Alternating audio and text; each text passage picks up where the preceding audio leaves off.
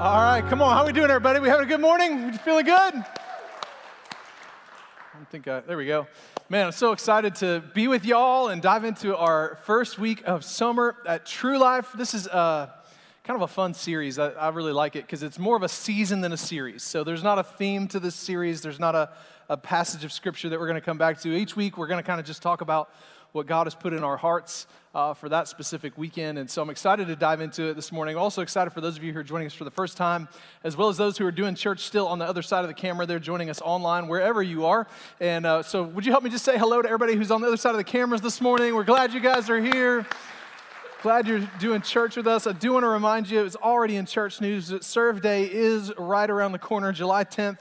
We'll start here at the church at 8 a.m. TrueLife.church forward slash serve team is where you can sign up to participate in that day, and we will find a way for everyone to participate. And I just think we need a few times every year where we drop everything and go serve people, be the hands and feet of Jesus, no strings attached. Can I hear an amen? And that's what Serve Day is really all about. It's creating an opportunity for you to do that. And then some of you are going to fall in love with it. And if that happens, you should jump into our Serve groups, our Serve groups. Um, and uh, so let me get into the message because I've got a lot. I've got a lot of content that I've got to try to share with you today. It's my last time speaking to you before I do a little bit of traveling. And so, uh, so I got to make sure I get it all out, right? So I'm not wishing I had gotten it out to you uh, while traveling. And um, last weekend, I had the opportunity to do something really amazing. All of our staff did. Uh, we had, for the first time ever in our church, a, a little event that we called Meet the Leaders. And there's about 20 people who gathered in a room uh, with us. It was all families who are new to True Life, have started attending over the last year or less.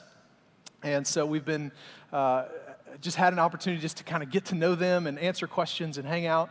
Uh, and, and really, there were several times where my wife and I, uh, later, we were like, man, I, could, I almost couldn't keep myself together emotionally, just brought to tears hearing the stories of these families and these people who've, who've started attending True Life over the last six to 12 months. And some of them even less than that, and just what God is doing in their life and how God brought them here. And it really was just incredible. And so I want to say to all of you who are helping us create an environment that's so welcoming and helping move people toward Jesus, and all of our dream team, thank you for the excellent job that you're doing. And just heard great stories. Like I heard one guy say, like, uh, you know, we are trying to figure out which church was for us, and then somebody chased me down in the parking lot to hold an umbrella over my head in the rain and like that was the thing for me. Like that did it. Like i was just like come on that's that's fantastic. But um, uh, my time together our time together with those families last weekend really sparked something in me uh, that has led to what i'm going to share with you this morning. Because as we went around the room there was a, this, just this great mix of demographics but I would say probably about 70% of the participants are families with children. And one of the consistent things we heard was, I, we got to find the right, we got to find a place for our kids. We need our kids to fall in love with Jesus. We need our kids to, to love being around God's people. We need our kids to love the church, children and teenagers. Come on, somebody. I think that's a good, and I just want to say if, the, if you're a parent and that's what you're doing right now, and you're trying to find the right fit church wise so that your kids will serve Jesus, I commend you for that. Good choice. You're being wise. I hope True Life is the winner, but man, you're doing the right thing by finding a place where your kids will fall in love with Jesus. Can I get a good amen this morning? Like, that's a good choice. That's a good decision. In fact, yeah, a little honor for those parents. I mean, I think that's just a awesome, awesome thing. And I care a lot about uh, young people. I care a lot about children and students because I have, I have some. Uh, so that's part of it. But uh, what you may not know is Amanda and I spent the first half of our marriage in ministry to young people. We were youth pastors.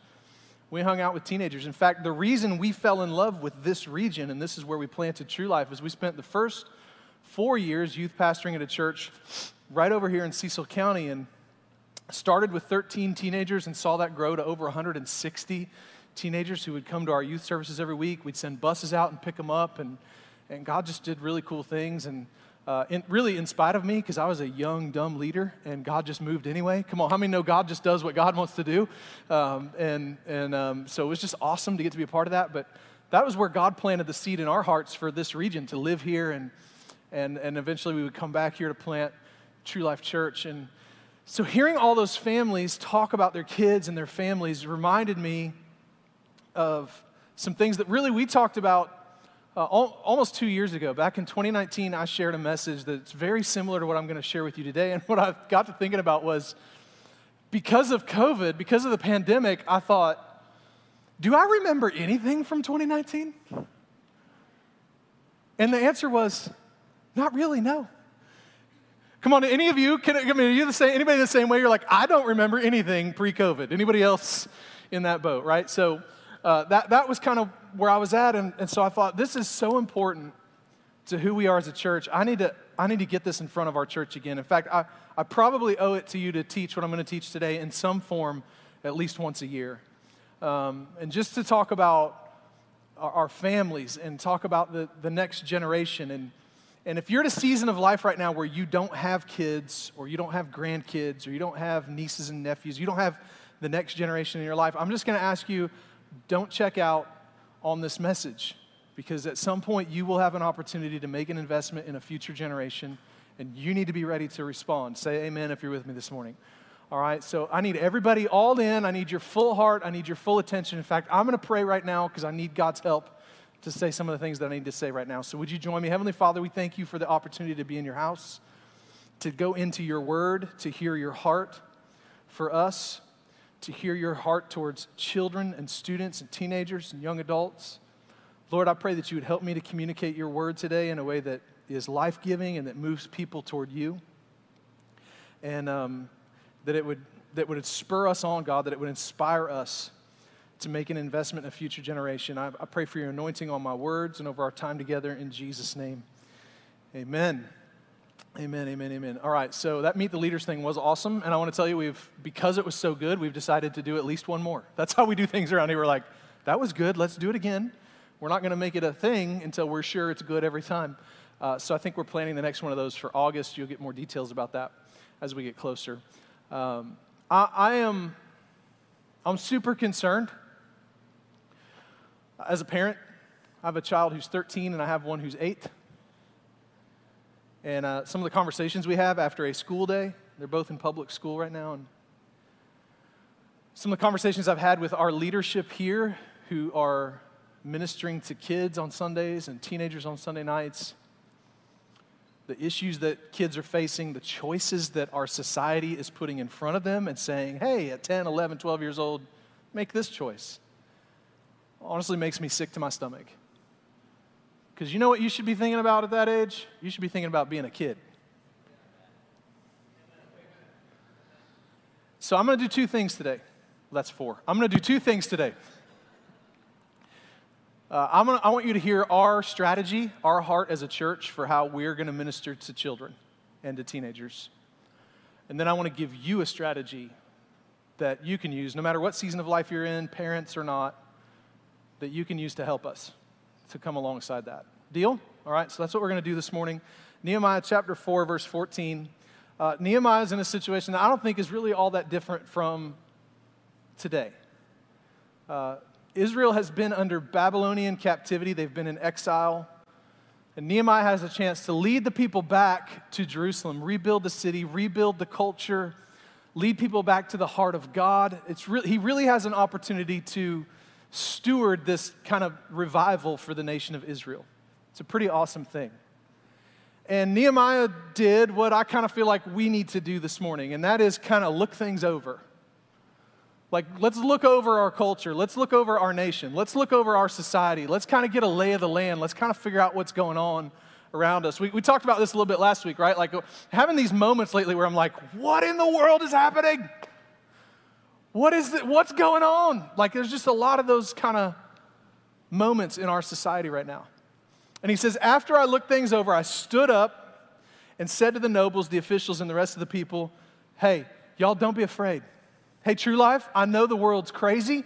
I know that it feels like there's increasingly more tension between what the Word of God says is true and what society says is true. I realize the gap between those things continues to feel like it gets bigger and bigger. And I, and I know for us that presents a lot of uncertainty and a lot of questions. And, and I just want to tell you no matter how crazy the world gets, God is still on the throne. Don't be afraid. Oh, come on, y'all. Hospitality, I'm to need you to start brewing like extra, extra strong coffee all right? Come on, no matter how crazy society is, We serve Jesus and we don't need to be afraid. Amen. Okay, thank you. All right, there we go. I'm going to tell you the same thing I told the early service. If y'all don't get with me, I will just preach longer. All right? So I'm going to preach until you get this. And I, I want to tell you there are moments today I'm going to be pretty direct and pretty forceful because I feel like one of my responsibilities as the senior pastor of the church is at times to say, hey, this is where God's taking us. We got to go there. You can come with if you want, but we're going there. Y'all with me? All right, so he says, Remember the Lord who is great and awesome, and he is, isn't he? And everybody say this next, these next few words with me, and fight for your family. Come on, we're gonna say it again. And fight for your families. Doesn't it, even just the word fight, doesn't that make you just be like, just wanna bow up a little bit? I don't have very many muscles, but I am flexing what I got. You know what I'm saying? Like, they're flexing underneath there somewhere. Like, on. Yeah, we don't do that. Like, in fact, I, am really concerned that for a lot of people who, who are followers of Jesus, we've kind of fallen into this trap of like, well, just don't want to offend anybody. You know, I mean, what's more offensive than like, hey, if you don't have a relationship with Jesus, you spend eternity separated from him and it ain't a good place. Like, that's, if it's all about you, that's offensive and there's no way around it. That's why the Bible says the gospel is actually offensive. Are y'all tracking with me this morning? So I'm concerned that we don't fight. We're very passive. We even treat church sometimes like this consumer event, this thing that we participate in, and we can even go rate it on Google. Like we can go rate the body of Christ on Google. Can you imagine, like on your wedding day, giving your bride a star rating? Like that's what we do to the body of Christ now. Y'all, y'all tracking with me this morning. So with like this is this passive, and we don't fight. You don't fight. And then I'm going to take this next passage of scripture here and I'm going to say some hard things that I've really, in nine years in our church, I don't know that I've really said them as direct as I'm going to say them right now. And I want to pause and just say, I, I'm doing this at great risk because I realize this might alienate some of you, this might cause hurt feelings, and I need you to know this is not, this is not my intention, it's not my heart. In fact, I want to say right up front you have permission to completely disagree with me, and you can still come to church here. Okay? But Nehemiah says, fight for your families, your sons, and your daughters. And I want you to notice he only gives two categories for the kids sons and daughters, your wives and your homes. And so, traditionally, our strategy has been as these issues continue to permeate our society and our culture, our strategy has been like, hey, Sunday morning is not the best place for us to approach these topics. Let's have closed door conversations with people as needed, which has happened and we're more than happy to do. But the, the problem that I think is happening in the church now is out of that strategy has come a lack of clarity about what the church actually believes about things. So today, what I need to do is, in a very succinct way, and I realize I'm going to take a couple of extremely complex issues and oversimplify them, but I am going to give you clarity about what True Life Church believes. You're allowed to disagree. And it might spark for you, like, hey, I need to understand that a little more. I need to have some more conversations about that. And I would love to do that with you. Our team would love to have those conversations with you. And I need you to know that if we have conversations with you about disagreements, our heart is never to fix you. At True Life Church, we don't fix people, Jesus fixes people. We just get people to Jesus. Jesus fixes people. Amen? That's our job. All right, so.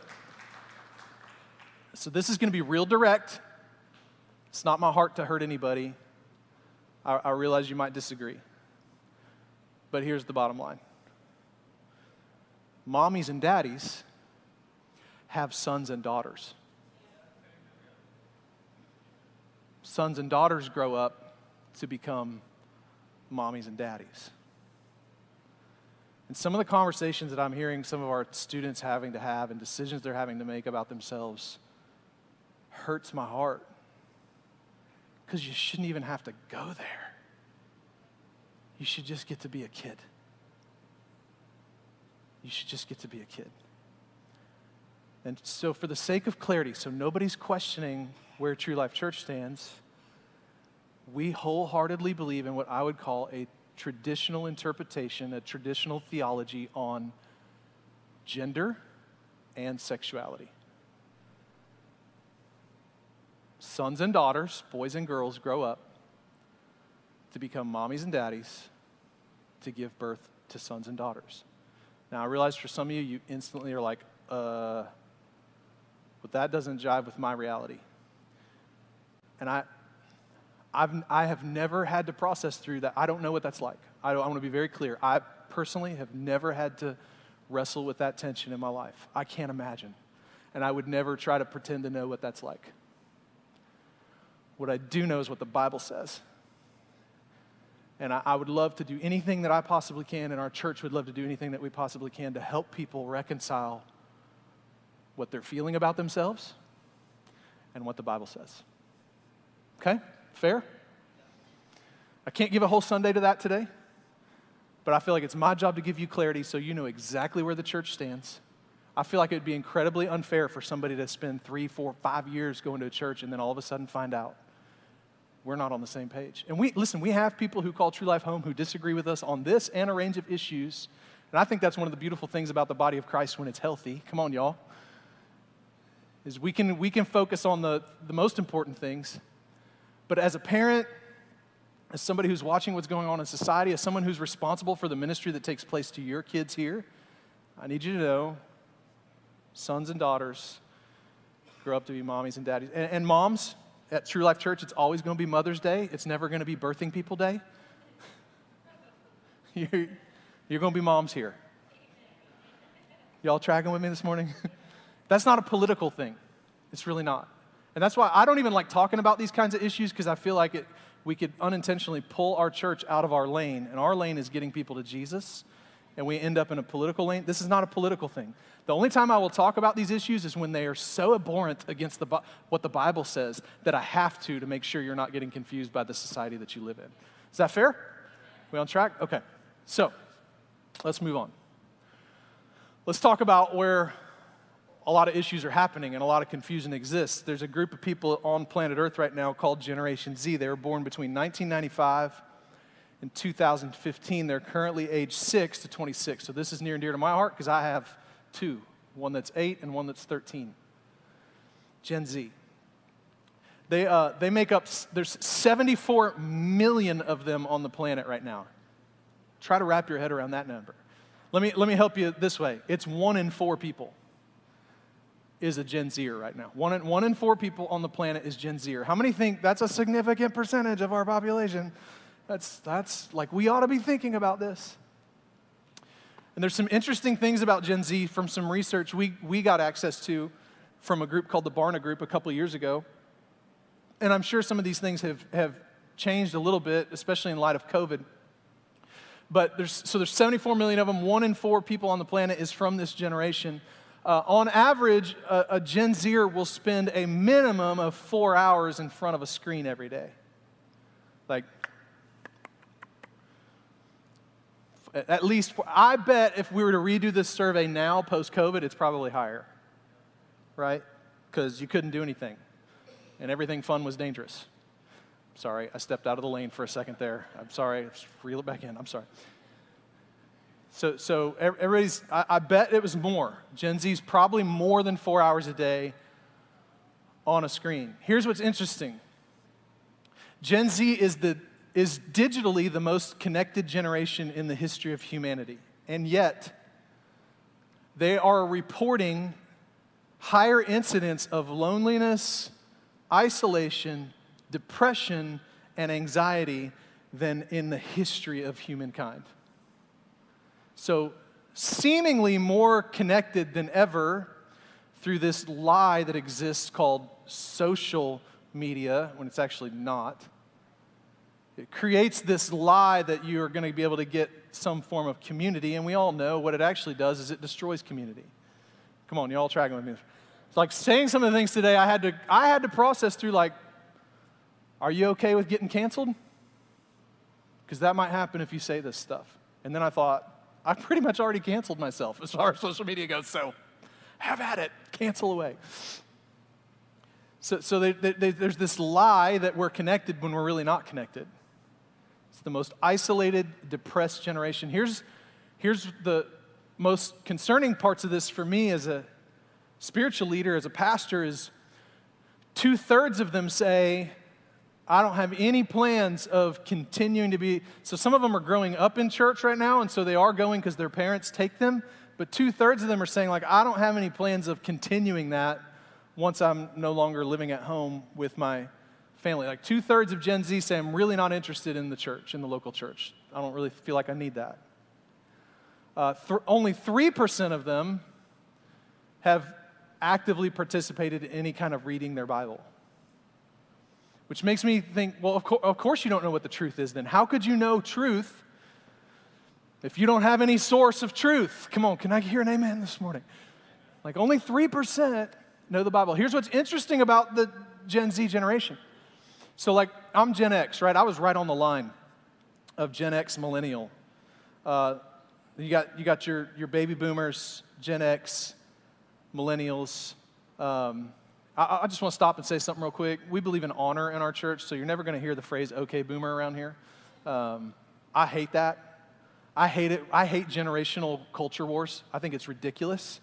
We're supposed to bring honor in every direction.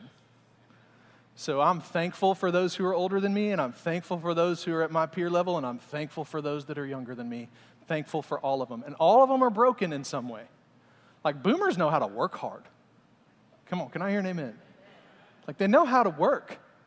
May work too much. Worked so much they invented a whole new industry called therapy. You know what I'm saying? Like thankful, thankful for the boomers. I read an article the other day that millennials and Gen Z, like there's some sort of online tug of war now between these. And I just think, that just to me, I just see the enemy in that. I see the devil in that. And we should be thankful for each other. I got, I got to speed up. I got to speed up. What Gen Zers are saying is like, so, so Gen X and millennials, we were very information heavy. Um, in fact, we invented a whole thing called fact checkers, right? Gen Z is very much like, I don't really care about your facts. I just want to have a relationship with somebody because I'm the most disconnected generation in the history of humanity. Can we just hang out? Can you just show some interest in me? Can I just get to know somebody? That's, that's Gen Z right now. Which I think is a beautiful opportunity for the church. Because if you're looking for a relationship, I know the best person you could ever have one with. All right, let me tell you about this guy named Jesus. You want to be connected? I'll help you get connected. And so I'm not okay with that. I'm not okay with those statistics about Gen Z. And I'm kind of drawing a line in the sand again today. I did it two years ago, but then we all forgot. So I'm doing it again. In fact, I'm going to introduce a new phrase today that is going to become one of the banners we carry at True Life Church. We've talked about it in some of our staff meetings and behind closed doors, but today I want to put it out in front of you. And I just want to say from this day forward, if you call True Life home, this is an expectation that you're on board with this idea, and that is that every generation is for the next generation. Every generation is for the next generation. I don't exist for me, I exist for what's coming next. And I need y'all to know I am far more invested in the future than I am what has already been. I thought y'all would be more excited about that. Come on, y'all. Every generation for the next generation. Can, you, can we get on board with that today? Can we make a decision that that's who we are? It's interesting when you study the life of Jesus, um, you see him like in the temple, then like there's this big gap until his, his public ministry, his adult ministry begins. There's really only one scripture that tells us about Jesus' adolesc- his adolescent years, his teenage years. Just one scripture that gives us any idea what's going on there. But I think it's enough. Like, it's incredibly valuable. In fact, if, if you get nothing else out of today, you can take the scripture I'm about to share with you and you can build your own, your whole life personal growth plan out of the scripture. I think parents, families should use this as a model. And this scripture is the model we use for how we want to minister to the next generation as a church. Luke 2:52 says, "And Jesus grew in everybody say it, wisdom and and in favor with and favor with All right, let me do it again. Grew in what? Wisdom and in in favor with and favor with yeah. So there, there's these four things that that get accomplished in Jesus' life during his adolescent years. He grows in wisdom and stature and favor with God and favor with man. Let me give them to you quickly. I think this is a perfect growth plan for you. It's a perfect growth plan for your kids or any kids in your world that you hang around with. And when we think about as a church, how are we going to minister to the next generation? We think it's our job to try to create environments where they grow in wisdom and stature, favor with God, favor with man. Here's wisdom, it represents the intellectual. The intellectual. So it's it's learning God's word, knowing what the Bible says knowing what truth is. Y'all tracking with me this morning? All right. But can I just stop for a second too and say this? I realize some of you already raised your kids or you're in a season, different season of life. And hearing a message like today, the enemy would love to use it and say, well, if only you'd have done that. Or if only you'd have done that, and if only you'd have done that. And I just want to say to you today, that's malarkey. All right? It's about from this day forward how God uses you to invest in the next generation. So we're not looking into the past, we're not beating ourselves up. In fact, that burden you feel for your kids, I guarantee you, Jesus carries it more heavily than you do. As much as you love them, He loves them more. Okay? You with me? So don't get, don't get weighed down by a burden that Jesus is going to carry anyway. But we're going to do the best we can from this day forward to create the right environments for the next generation to grow in wisdom intellectually. They need to know the Word of God, they need to know what's in His Word. They, we want them to have a love for God's Word. Why? Because that helps us guard our minds. And you got to do this because it's constantly being pelted with stuff, all kinds of stuff. So we got to guard it. I got, I got to have the Word hidden in my heart so that I can know truth from a lie light from dark. Come on, y'all tracking with me this morning. So I got to get into God's word. I need to be taught God's word. I need to grow in a love for God's word. I need to memorize God's word. And it's a never ending process. I need to continue to grow in wisdom so I can guard my mind. Then he says, grow in stature. That obviously represents uh, the, the physical growth that Jesus had, but, but it's more than that. Jesus. He, he grew up in how to, how to carry himself. I would, I would say it to you this way it's about developing our disciplines. It's about developing our disciplines. So, out of the four, if there's one that I am not the best at, it's probably this one. You probably have one too. It's probably this one. Like, my body is the temple of the Holy Spirit. So, sometimes I'm like, sorry, Holy Spirit, I need to clean up your house. It's not great. I'm sorry. So, because all of us have our thing. Can I hear an amen? But we all need to develop our disciplines. Like, Get your kids to church. That needs to be a discipline. Get here regularly. Don't roll out of bed and be like, you know what, I just uh, sweatpants and there's church online. Kids, go play your video games. No. Develop those disciplines. Develop those disciplines, develop those disciplines. Develop. Thank God for my grandma, who, even when our family was not being real consistent in church, like I'm just telling you, if the doors were open, she was there. She was there. Why? Do we serve and worship the church? No. It's just the place where we can develop healthy spiritual disciplines, where we can get in community with. So, one of the disciplines was to be with God's people anytime there was a chance to be with God's people. It's a good plan. Can I hear an amen this morning? All right? He grew in favor with God, so there's spiritual growth. There's spiritual development. I, I think for you, that means figure out what you're supposed to do. Figure out what God wants you to do with your life and then go do it. Grow in that obedience, grow in favor with God. And then he grew in favor with man. That's, that's a social growth, which means we need to work on how, how we choose our friends. We need to choose the right relationships. And so, uh, if you're a parent or a guardian right now, I want to tell you something that society is not telling you. You have every right and a responsibility to help your kids choose their friends. My son is eight. And society would say he can make some pretty big decisions, and I would say, no, he won't.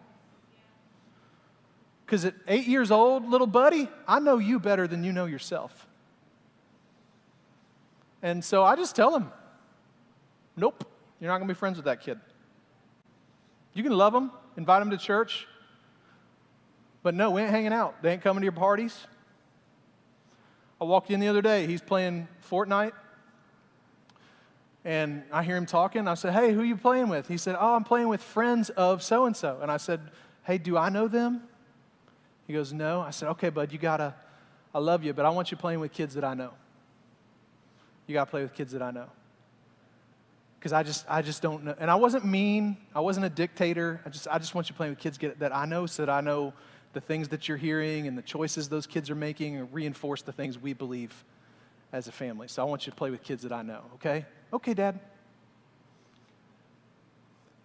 I, I help them. I help them choose. Come on, can I get an amen today? Help them choose. Because I've said it a million times, I'll say it again. Show me your friends, I'll show you your future. Show me your friends, I'll show you your future. All right, so now, let me give you our strategy as a church. So if you're a kids' life team member, this will be a good refresher for you. This is like from, from my role in the church as the senior pastor, the lead pastor. This is the mandate that I have given to Whitney, our next gen's director. She's got she's having a, a much deserved day off today, um, taking some vacation time. But she's a fantastic leader, and so is the rest of our kids' life and next gen's teams. There, y'all have some incredible people who have made it a priority to invest in your kids here at, at True Life. I hope that you know that. And this is how I tell them I want it done. I don't micromanage all the details, but I say, hey, these things have to happen. Here's the first one that those kids have to have engaging praise and worship. Like they got to know what it means to get into God's presence. I'm going to tell you one of the most wonderful days that I've ever had in my life was a riding home from church and and or getting home from church, and Amanda, as soon as I got home, she said to me, Hey, Ben said something cool in the car today. And I was like, What? He said, What? He said he felt something at church. And I was like, Really? And she's like, what did, he's in the back seat of the car. He goes, I felt something in kids' life today. And she goes, What did you feel? And he just goes, That's his thing. He's done that a couple times. Like, I felt Jesus. In fact, he jumped up on the stage and was like, because some of the other kids were being crazy during praise and worship. He was like, no, I'm a, I'm a praise. He was leading his friends. I'm like, good job, buddy. He's gunning for my job. He asked me the other day, he's like, how much longer are you going to do this? Because I want it. I'm like, you need to chill out, bro. I'm trying to get some retirement ready and engaging in praise and worship. They've got to know, because when everything else in their life falls apart, they need to know they can go to the presence of God. Amen? All right. Uh, we need to help them make friends at their grade level. We need to help them know what a healthy relationship looks like. Uh, consistent leaders and teachers in their classrooms.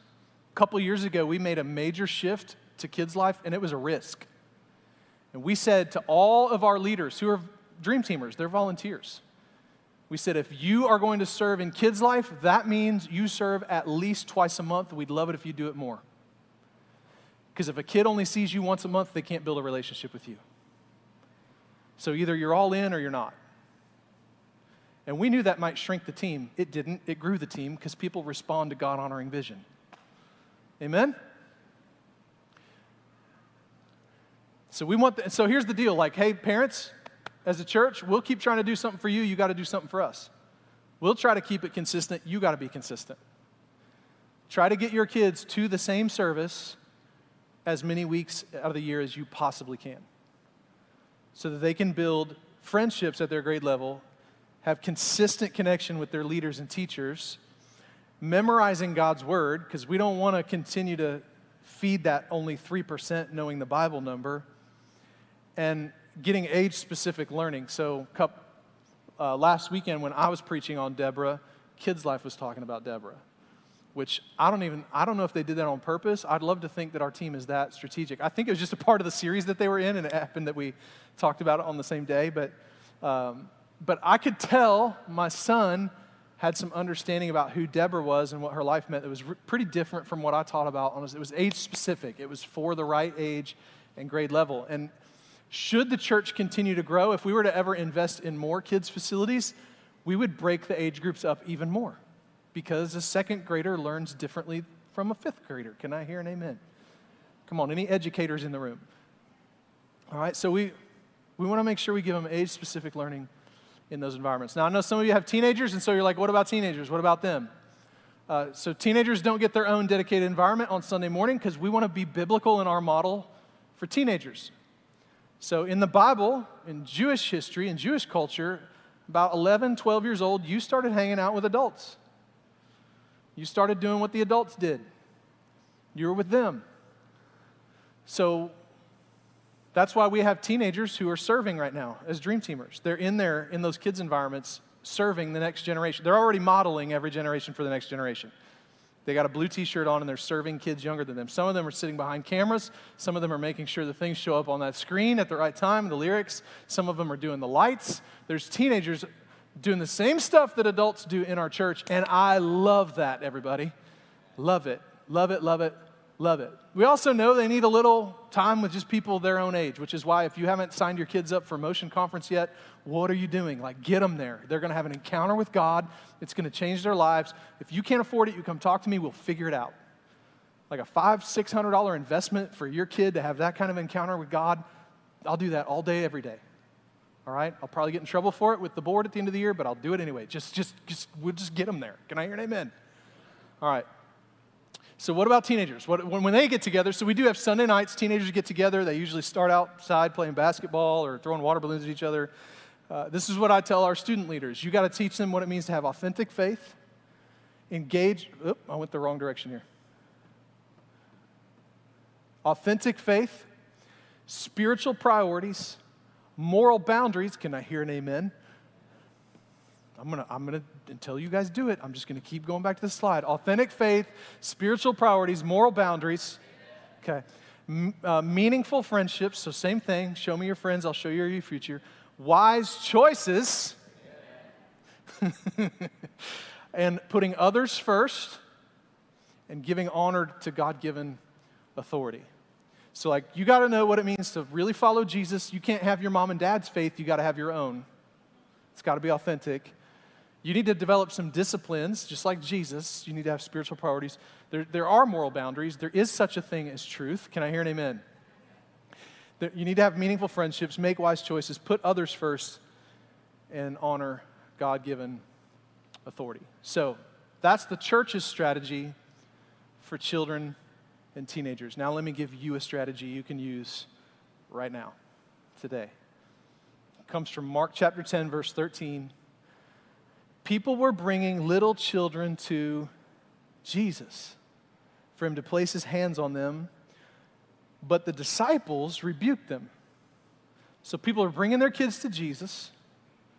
They're like, hey, it's Jesus. Go say hi to Jesus. Jesus is like, hey, what's up? And the disciples started being like, hey, he's busy. Don't bother Jesus. So, hey, get away from the rabbi. They're like, hey, no, no, no, no, no, kids, get back. This is Jesus. It's Jesus. Leave him alone. Isn't that interesting how we kind of have that default sometime, like with, with younger generations? We're like, hey, no, no, no, you don't, don't get too close to the important stuff. I think it's so backwards, by the way. I want the next generation at the leadership table. I want them as close to the important stuff as we can possibly get them. So Jesus saw what they were doing and he became indignant. He got ticked off at the disciples. He's like, What are you guys doing? Why are you keeping the kids away from me? He says, Let, let the little children come to me. So I want you to have this, we got to have an accurate picture of Jesus. Because most of us grow up with one of two pictures of Jesus. Either he's like just this sickly, weak, like, I'm just here to die for you. Or he's like this holy, floating around, like, oh, that's not Jesus, y'all. Jesus was hanging out with his friend, he was cracking jokes. He's messing with people. Kids are climbing on him, they're laughing. He's probably got lollipops and candy stuck down on the inside pockets of his robes. You know, he's probably like, Here you go, buddy. Let me hook you up. The kids loved Jesus. Come on, can I hear an amen? And, and he loved the kids. Like they wanted to be close to him. That's Jesus. That's why when we built the kids' wing here, we wanted it to say something to children from the lobby. So I don't know if you've ever done this. Have you ever stood in the lobby and thought to yourself, I wonder where the kids go? It's pretty obvious, isn't it? The biggest lettering, the biggest sign, the big glass with the playground behind it, that was all intentional. Because we wanted the church to say what Jesus would say let them come. Get close. I want kids to walk up to those glass doors and be like, this place was built for me. Because it was. Come on, y'all. Do y'all feel that this morning? Do you feel it? One of my favorite things that happens every once in a while, we'll see a kid crying. And so myself or somebody from the team will come up and be like, hey, y'all okay? Is everything all right? And they're crying. And the parents will say this they'll go, he, he's fine. He just doesn't want to leave. And I say,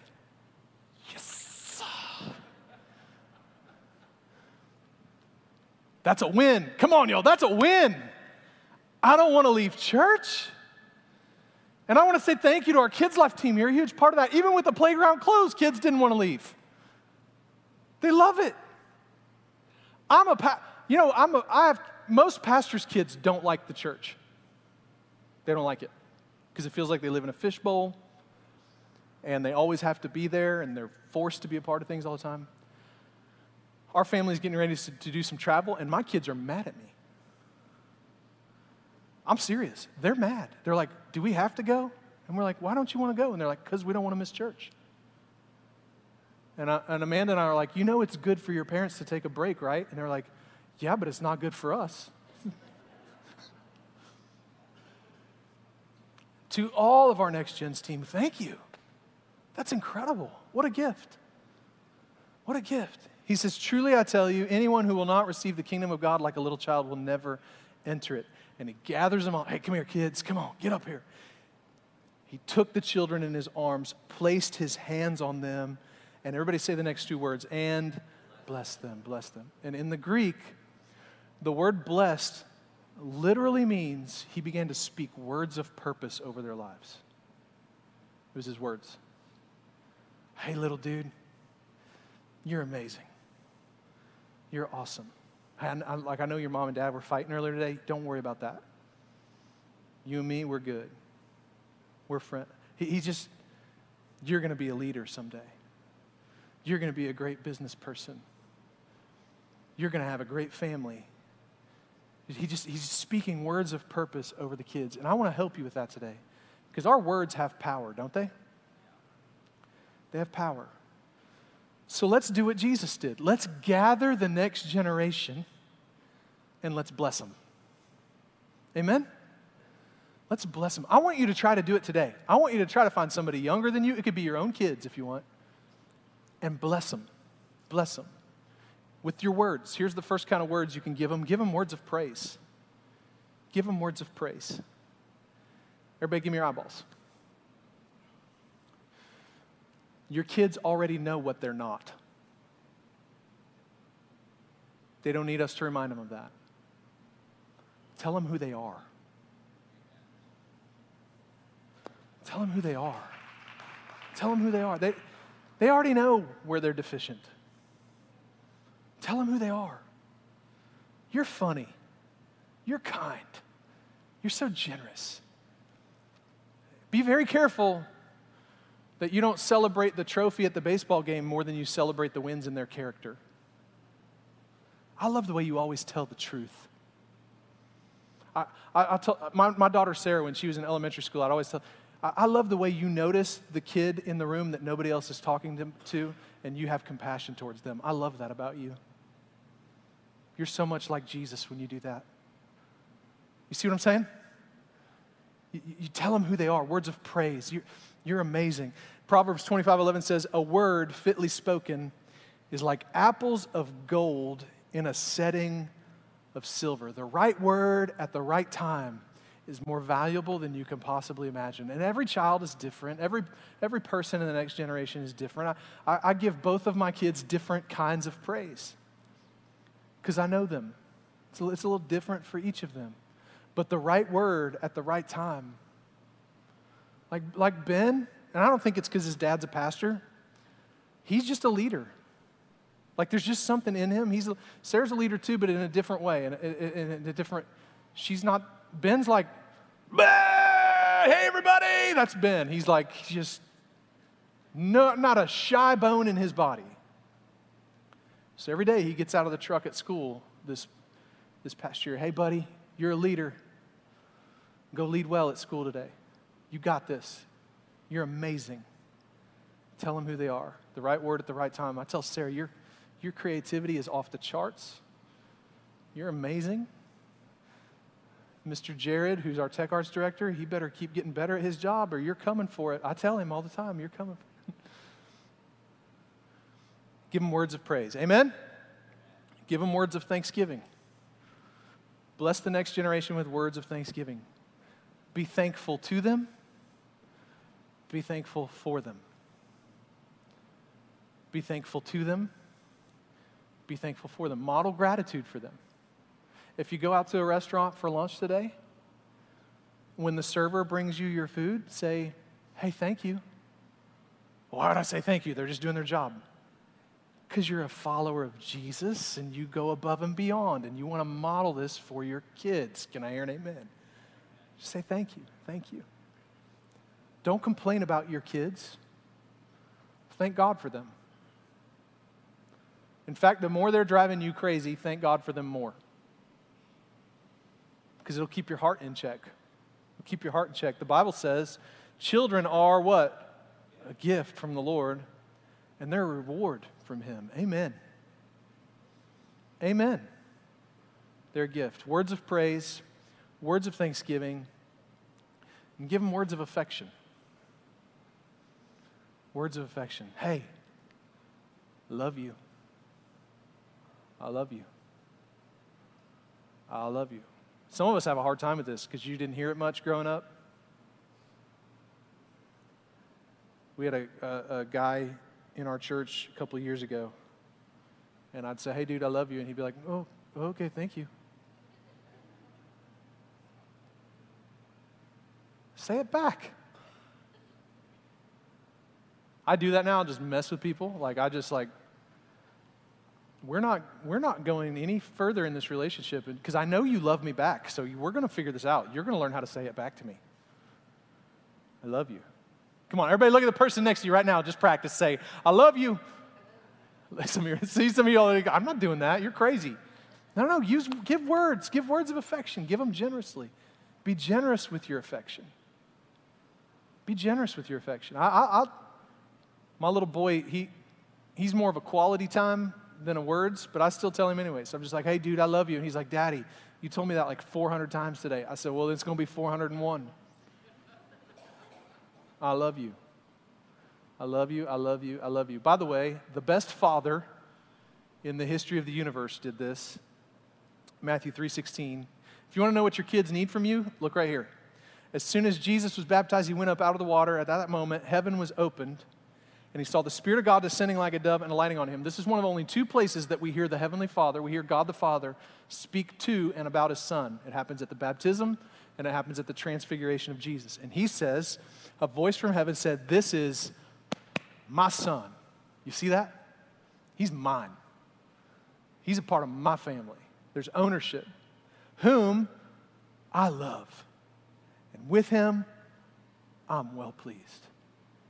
What are, there's three things there, and I think every child needs these from their parents. You're a part of something, you belong to this family, you belong to us. We love you, and we're proud of you. We're proud to have you in this family. By the way, being proud of your kids doesn't mean you're proud of every decision they make. But I'm proud that you are my kid. Can I hear an amen this morning?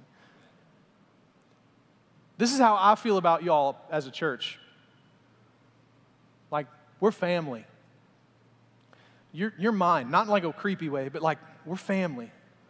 We belong to each other. I love you. Probably more than you realize. But for some of you, this is probably the place you're loved more than any other place in your life. And I'm proud of you.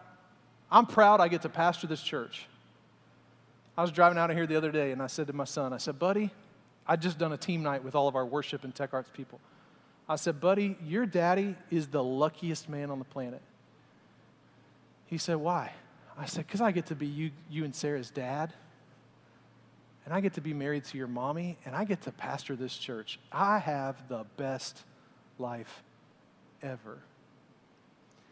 And the people in your life who are in the next generation need all three of these from you ownership, love, and I'm proud of you. Here's the last one give them words of encouragement. Words of encouragement. Give them words of praise, words of thanksgiving, give them affection, give them words of encouragement. This is, this is harder for some of us than others, right? Like some of us, because of the way we grew up, instead of saying, You got this, we say, Suck it up. Can I just tell you, it doesn't, it doesn't help. It doesn't work. Anybody else grow up in the, what are you crying? Stop that crying or I'll give you something to cry about. Anybody else ever hear that one? It doesn't work. Encouragement works. In fact, the Bible mandates it. Paul says, Don't let any unwholesome talk come out of your mouths, but only what is helpful for building others up. So if it doesn't build you, I shouldn't say it. According to their needs, that it may benefit those who listen. A little encouragement goes a long way. Amen? I've got two more. Give them words of kindness. Proverbs 15:1 A gentle answer turns away wrath, but a harsh word stirs up anger. You can get a lot done with this one because nobody's nice anymore. Just be nice. Just be nice. Let your kids see you being nice. Be nice to the next generation. It's a part of the fruit of the Holy Spirit, by the way. For the fruit of the Spirit is love, joy, peace, patience, kindness, goodness, faithfulness, gentleness, self control, long suffering. Be nice. Words of kindness. Here's the last one, and it's the most important. So if you only have to pick one today to work on, pick this one. Speak words of prayer over the next generation. Hey, y'all, we're fighting for our families. And the best place you can do battle is in prayer. Can I get an amen this morning? This is where we do our battle. And as I was studying and preparing this week, I felt like God gave me just this one little line. Especially on the heels. Of when I get back from some travel, I'm going to talk about some family relationship stuff like communication and marriage and some of that a little bit because it's on my heart because on the heels of covid marriages got stretched really badly and but i felt like god just gave me this little word to give you today don't battle against your family battle for your family battle for your family there's too much of this and it's probably the only time you'll ever hear me quote Dr. Phil, because I don't. But most of us, when we fight, we fight to be the winner. I'm right, you're wrong. And this fight's going to go on until you realize I'm right and you're wrong. And Dr. Phil just, I heard him say this one time. He says, Hey, you can be right or you can be happy. Which one you want? Amanda and I fight. But after 20 years, I can tell you, we don't fight to be the one who's right anymore. We quickly get to a place where we go, okay, obviously we have a disagreement. How do we get to a place where together we win and the family wins? And we find our way there. Y'all tracking with me this morning? Pray. Pray for your family. Do battle where it counts the most. Don't battle with them, battle for them. Go to God in prayer. Go to God in prayer. And when you're praying, pray God's destiny over their lives. This was like Jesus' baby dedication. So Joseph and Mary bring Jesus to the temple, and it says the child's father and mother marveled at what was said about him. Then Simeon blessed them. There it is again. He spoke words over Joseph and Mary. I just think that, can you imagine doing Jesus' baby dedication? Hey, Joseph, Mary, you're going to raise God. No pressure. Can you imagine? Then Simeon blessed them and said to Mary, his mother, This child is destiny. He's got destiny. He's got destiny. So do you. So does every person in your life who's a part of a generation younger than you. So let's bless them. Amen? Let's bless them. I'm running a little late, so let's pray. I'd love it if you'd stand to your feet this morning and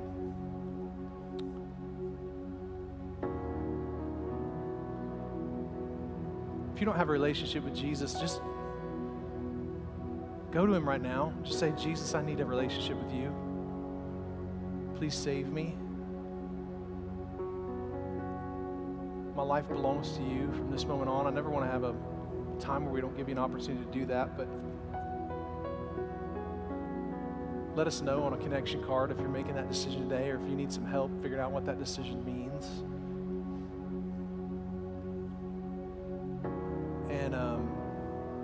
Kind of been back and forth with how to close the services today. I, I told our team just be ready for either because I don't want to make it awkward for people, but also, I, I, I just want to give you a chance to do battle where it matters most. So I'd love it if we could end our time today praying for the next generation. Normally, we bring the band out here and we clap and sing one more time and we end on a high note, but kind of tight on time. And I'd love it if we could just end today by giving you an opportunity to sit in God's presence and do battle where it matters most. Pray. Pray for the next generation. If you got kids, pray for them. Pray for our next gens team. Pray for the teachers in those rooms. Pray for our student ministry teams. Pray for the students that are serving in our church. Let's pray for the next generation. So here's what we're going to do I'm going to lead us in a prayer. And then we're just going to kind of softly play some music here in the auditorium, and you can take five seconds or 15 minutes, whatever you want to do. This will officially be our dismissal, and you can sit, you can stand, you can kneel, whatever works for you. Just take a few minutes here, if you would, and let's just pray for our kids. Let's pray for the next generation. Those connection cards are available if you need to communicate with us. They're in the seat pocket in front of you. There's a digital version being posted online right now for those of you who are watching the live stream. You can give in person and online as well if God puts it on your heart to do that. So I'm going to pray. This is officially our dismissal. This is how we're going to end the service. I'm going to lead us in a little prayer. And the guys are going to just put on some music very, very softly. And this room is just going to be a place of prayer. We're going to pray for the next generation. And when you're ready to leave, you can leave. All right? Heavenly Father, we lift up the next generation to you. Would you help us to do our part? This house, this church, God. We want kids to feel about your house the way they felt about you. Let them come. Just let them come. We want them excited to be with Jesus, to be close to Jesus. So help us to have wisdom. Help us to create environments Help us to teach in such a way that it helps kids fall in love with you, fall in love with your house, fall in love with your people. I pray for teenagers and students, God, the, the, the, the sheer amount of stuff that's being put in front of them today that is just so out of alignment with your word. God, I just pray you would raise up a generation who are hungry for your word, who know your word, who know what you want, who know what truth is. God, I pray for boldness for them. Use them, God. Help them to know what your presence feels like. Help them to know when you're speaking to them. Give them a resolve to serve you with their whole hearts. Lord, I pray for those who are in the auditorium today who there's this topic of family and children and parenting, it, it brings about pain and regret and sorrow. God, I, I pray that you would minister to each and every one of those situations. That you help us to remember you've got it, God. You've got a plan. It's, it's, it's yours. You've got it. We thank you for it in Jesus' name.